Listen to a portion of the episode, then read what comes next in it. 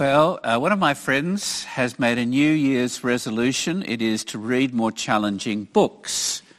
And I highly recommend the book of Ecclesiastes to her. Uh, it's famous for being challenging, even a bit disturbing. One of the commentators I came across this week said, what, is the heck, what the heck is this book doing in the Bible? You have chapter 1 open in front of you. The theme that's repeated throughout the book comes to us in the second verse very famous. Vanity of vanities, says the preacher. Vanity of vanities, all is vanity. And I suppose I should close with a prayer after saying that because that pretty well says it all. What's brilliant about this verse is the little Hebrew word for vanity. It's the word hevel, hevel. It's very hard to pin down like our lives, it's elusive. So the very motto of the book gives us a taste of what the rest of the book is about. Hevel, vanity, means a breath, a mist, a vapor. What's passing? It's very like a candle. This is Hevel.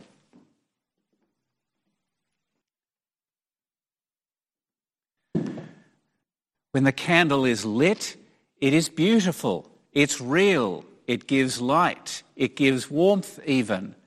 And then it's just smoke. It's vapor.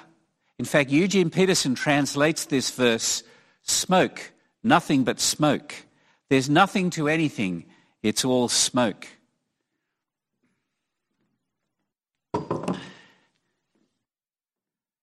That's Hevel. And our lives are just like that. They're real, beautiful, brief.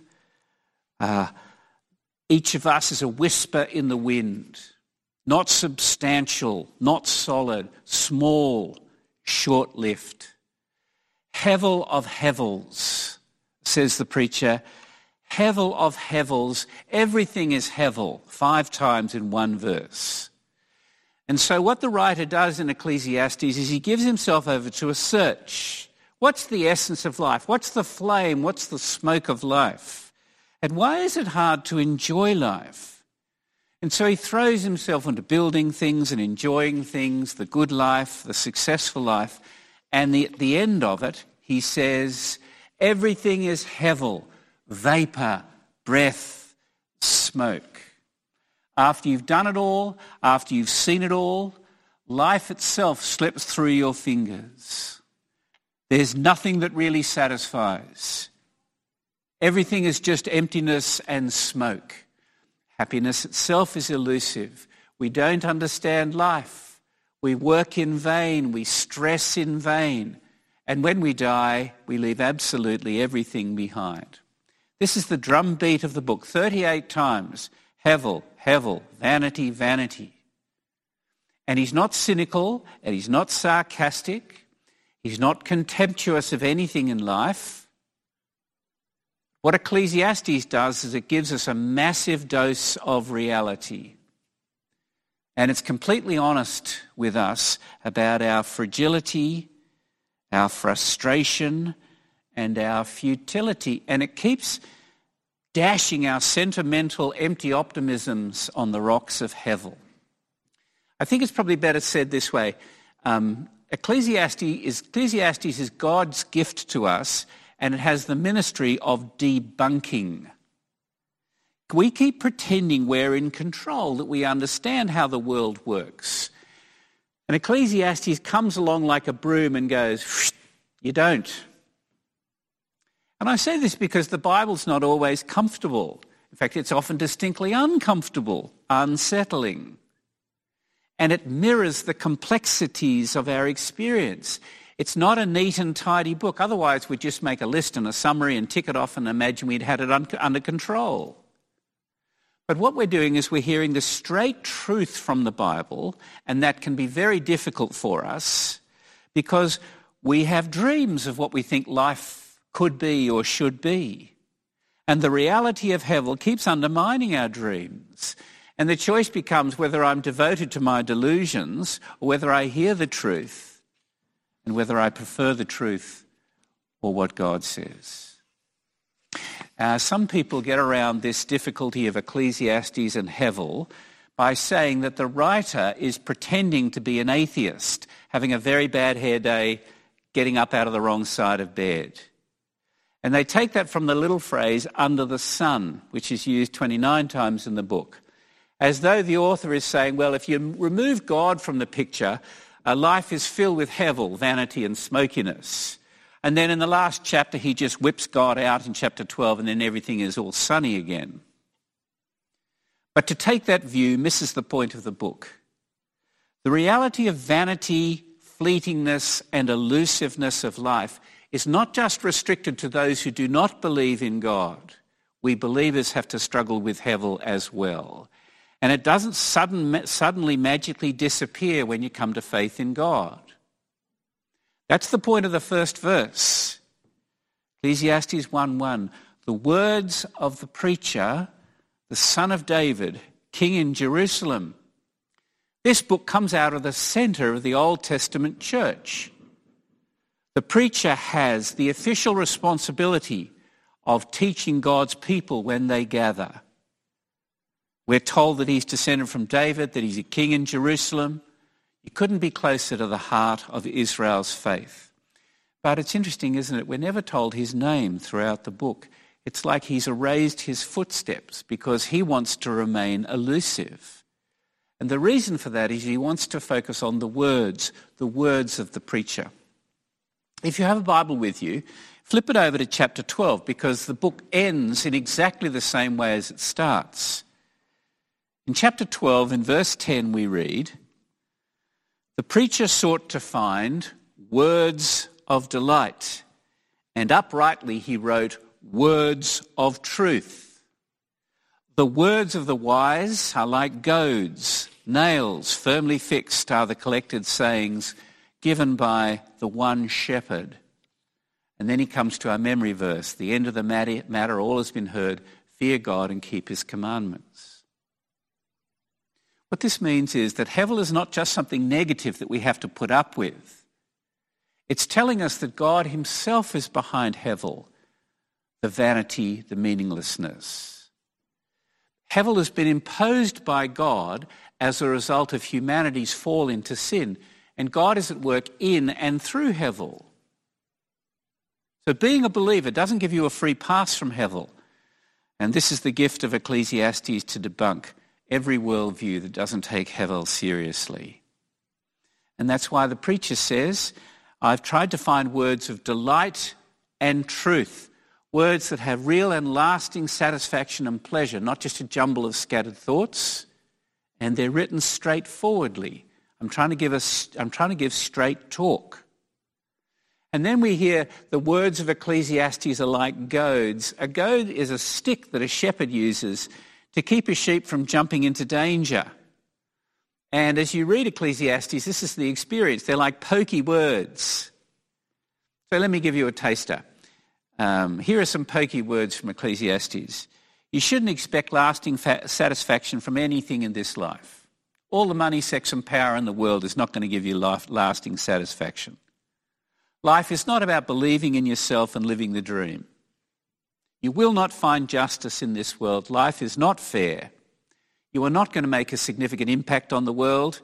You're not even going to really understand the world or be in control. Pokey words. But the words are also fixed nails given by the one shepherd. And I think the one shepherd is God himself. And they're fixed nails because they're strong enough for us to hang our lives on. Because the path to joy comes through accepting Hevel. And living a Godward life, to fear God and obey his commandments, is the life of joy. And we're going to see in the coming weeks. The key to joy is bringing Hevel and faith in God together. If God is our sovereign creator, the way to live well is not to desperately try and control your future or to nail everything down or even just to abandon it and say, eat, drink, and marry because tomorrow we die. It's to get over ourselves and recognize that we are not God and to take joy in the gifts that He has given us and leave the control to Him. I want to show you how this works in chapter 1, verses 3 to 15. The preacher makes two points. And the first point I've called Hevel and Earth, verses 3 to 11. It's a poem of great beauty, verses 3 to 11. It begins and ends with human experience, and in the middle, verses 5 to 7, is that our, shows that our experience is reflected in the physical creation. He starts with the question of gain. He says, What is the gain? What is the surplus? What is the real reward of all our work? Uh, what return do we have after all our work? Verse 3 What does man gain by all his toil at which he toils under the sun? Toil is drudgery, um, sweat work, grinding, full of trouble and sorrow and difficulty.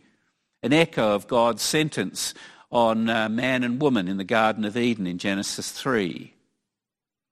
And the preacher is putting before us a very sensible question. What do you gain by all your exertion and anxiety and hard work, sleepless nights? And the answer is nothing. We desperately try to impose ourselves on reality, thinking we can manipulate the world or manage our lives that we'll make something solid and lasting with ourselves. It's grasping at wind, it's hevel, it's smokiness, chasing the air. All our attempts to reduce the world to cash values are fruitless. All those things that take up so much time and energy, assets and achievements and amusements, they're fleeting, they're vapor. All our progress and technology, it's hevel, it's vanity. It leaves no surplus. I'm now a grandfather. And uh, so um, I'm reading these kinds of books right now. This is a children's book by Dr. Seuss. And uh, on one of the pages in this wonderful book, we meet, meet a man called Mr. Bix. And Mr. Mr. Bix's job is to look after a, sheen, a machine called a Borfin. And every time the Borfin machine just runs down. Let me read you this page. Poor Mr. Bix, every morning at six, poor Mr. Bix has his Borfin to fix. It doesn't seem fair, it just doesn't seem right, but his Borfin just seems to go schlump in the night. It slumps in a heap, sadly needing repair. Bix figures it's due to the local night air. It takes him all day to unschlump it, and then the night air comes back and it schlumps once again. So don't you feel blue. Don't get down in the dumps. You're lucky you don't have a Borfin that schlumps. But the problem is, we do. And every one of our Borfins schlump. And the older you get, the more difficult it is to unschlump your Borfin in the, in the morning. And our children, they all have Borfins, and all their Borfins will schlump, and the next generation, and the next generation after that. And this sense of endless turnover without really moving forward, it's reflected in the natural world, verses 5 and 6. The sun rises and goes down and hastens to the place where it rises. The word hasten means puffing, exhausted, panting, but it still ends up in exactly the same place.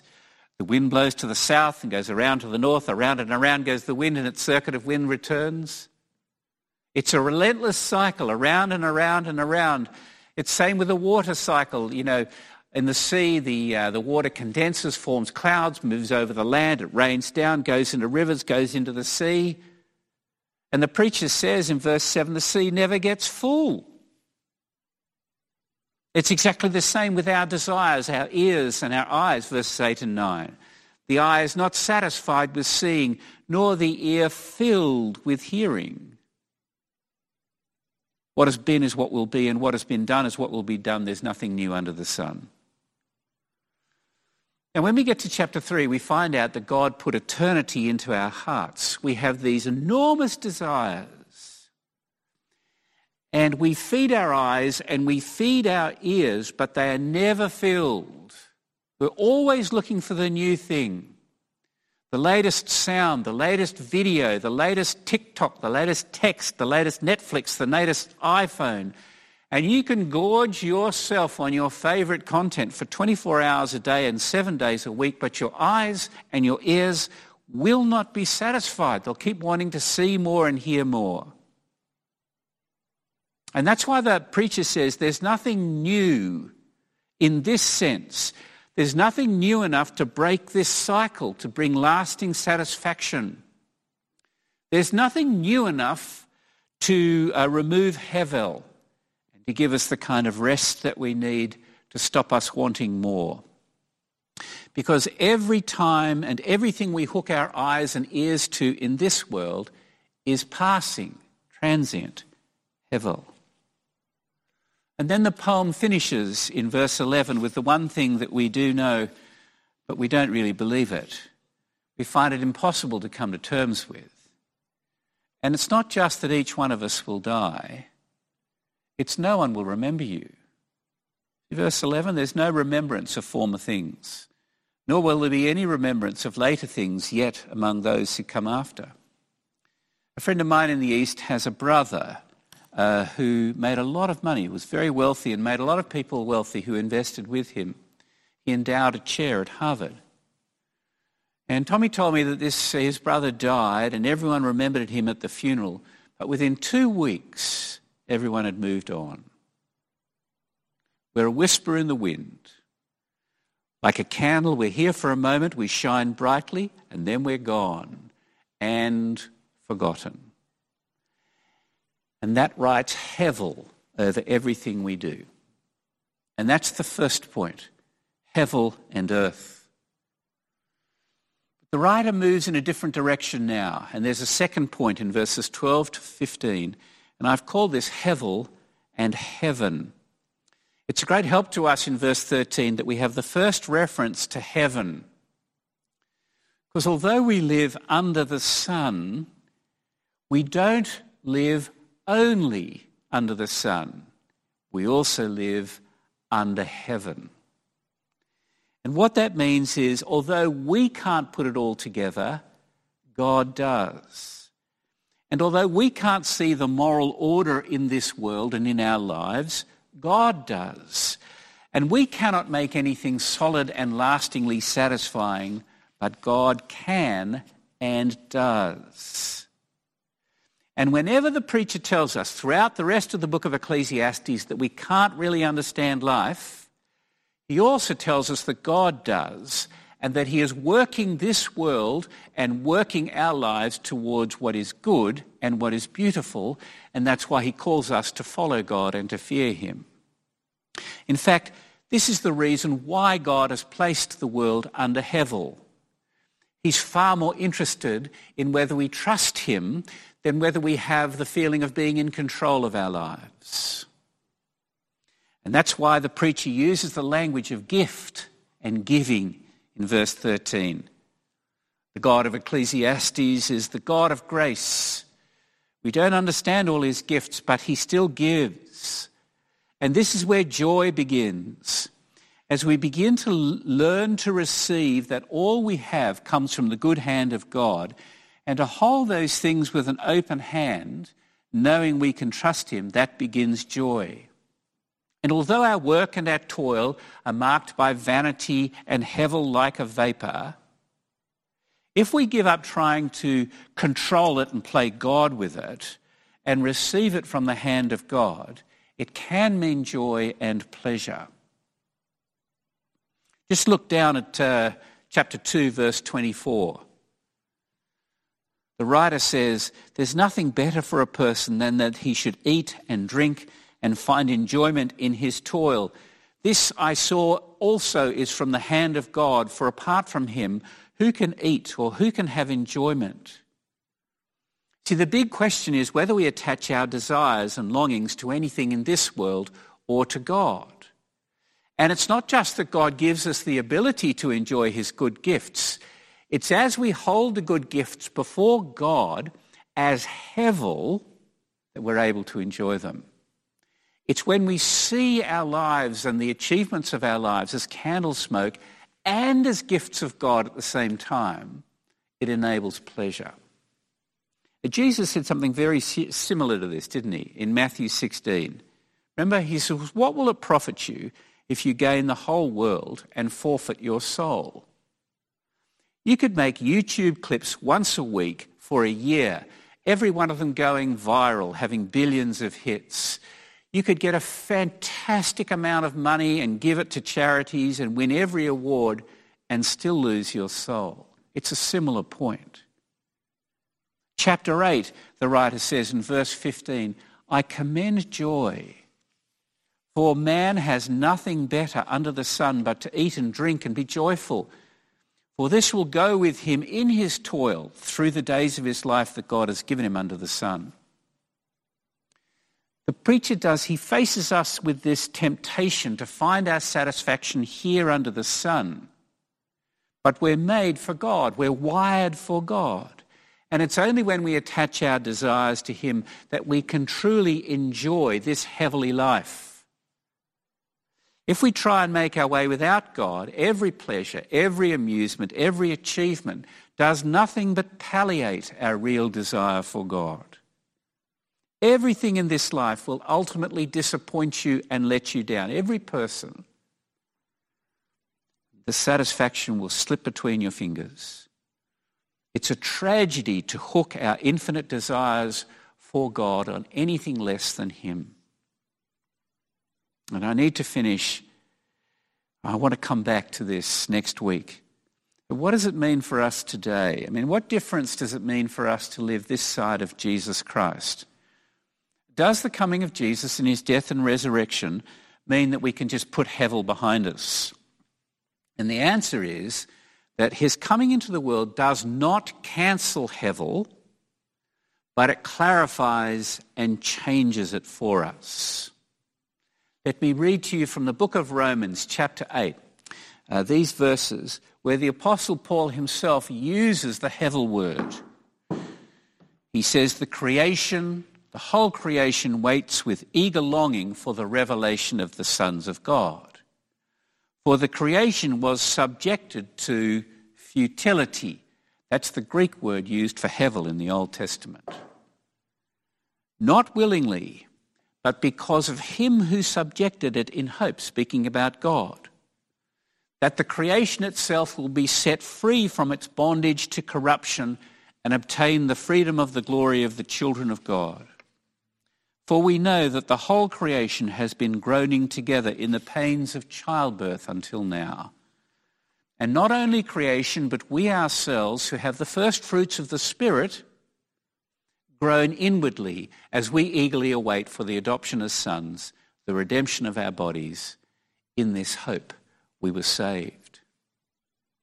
Yes, the New Testament clarifies God Himself subject, subjected creation to futility.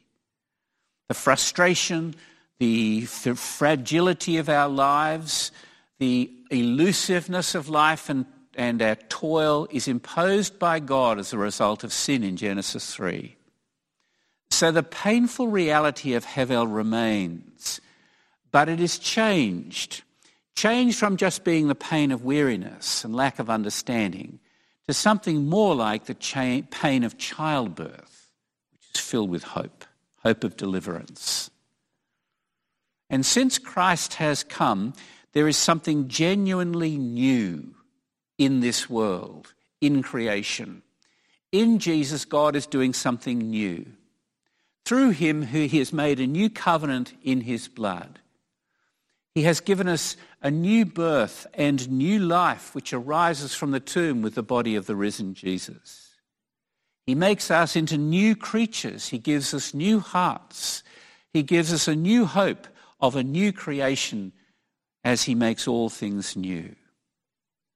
The problem is we still play the pretend game and we pretend to ourselves, if only I get through this next month, I'll be okay.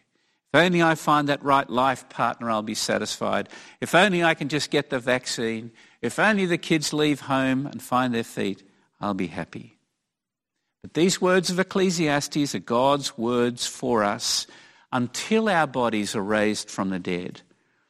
And it is possible now in this life to receive all we have from the hands of God, both prosperity and adversity, because they are not just good gifts from our good Father in heaven.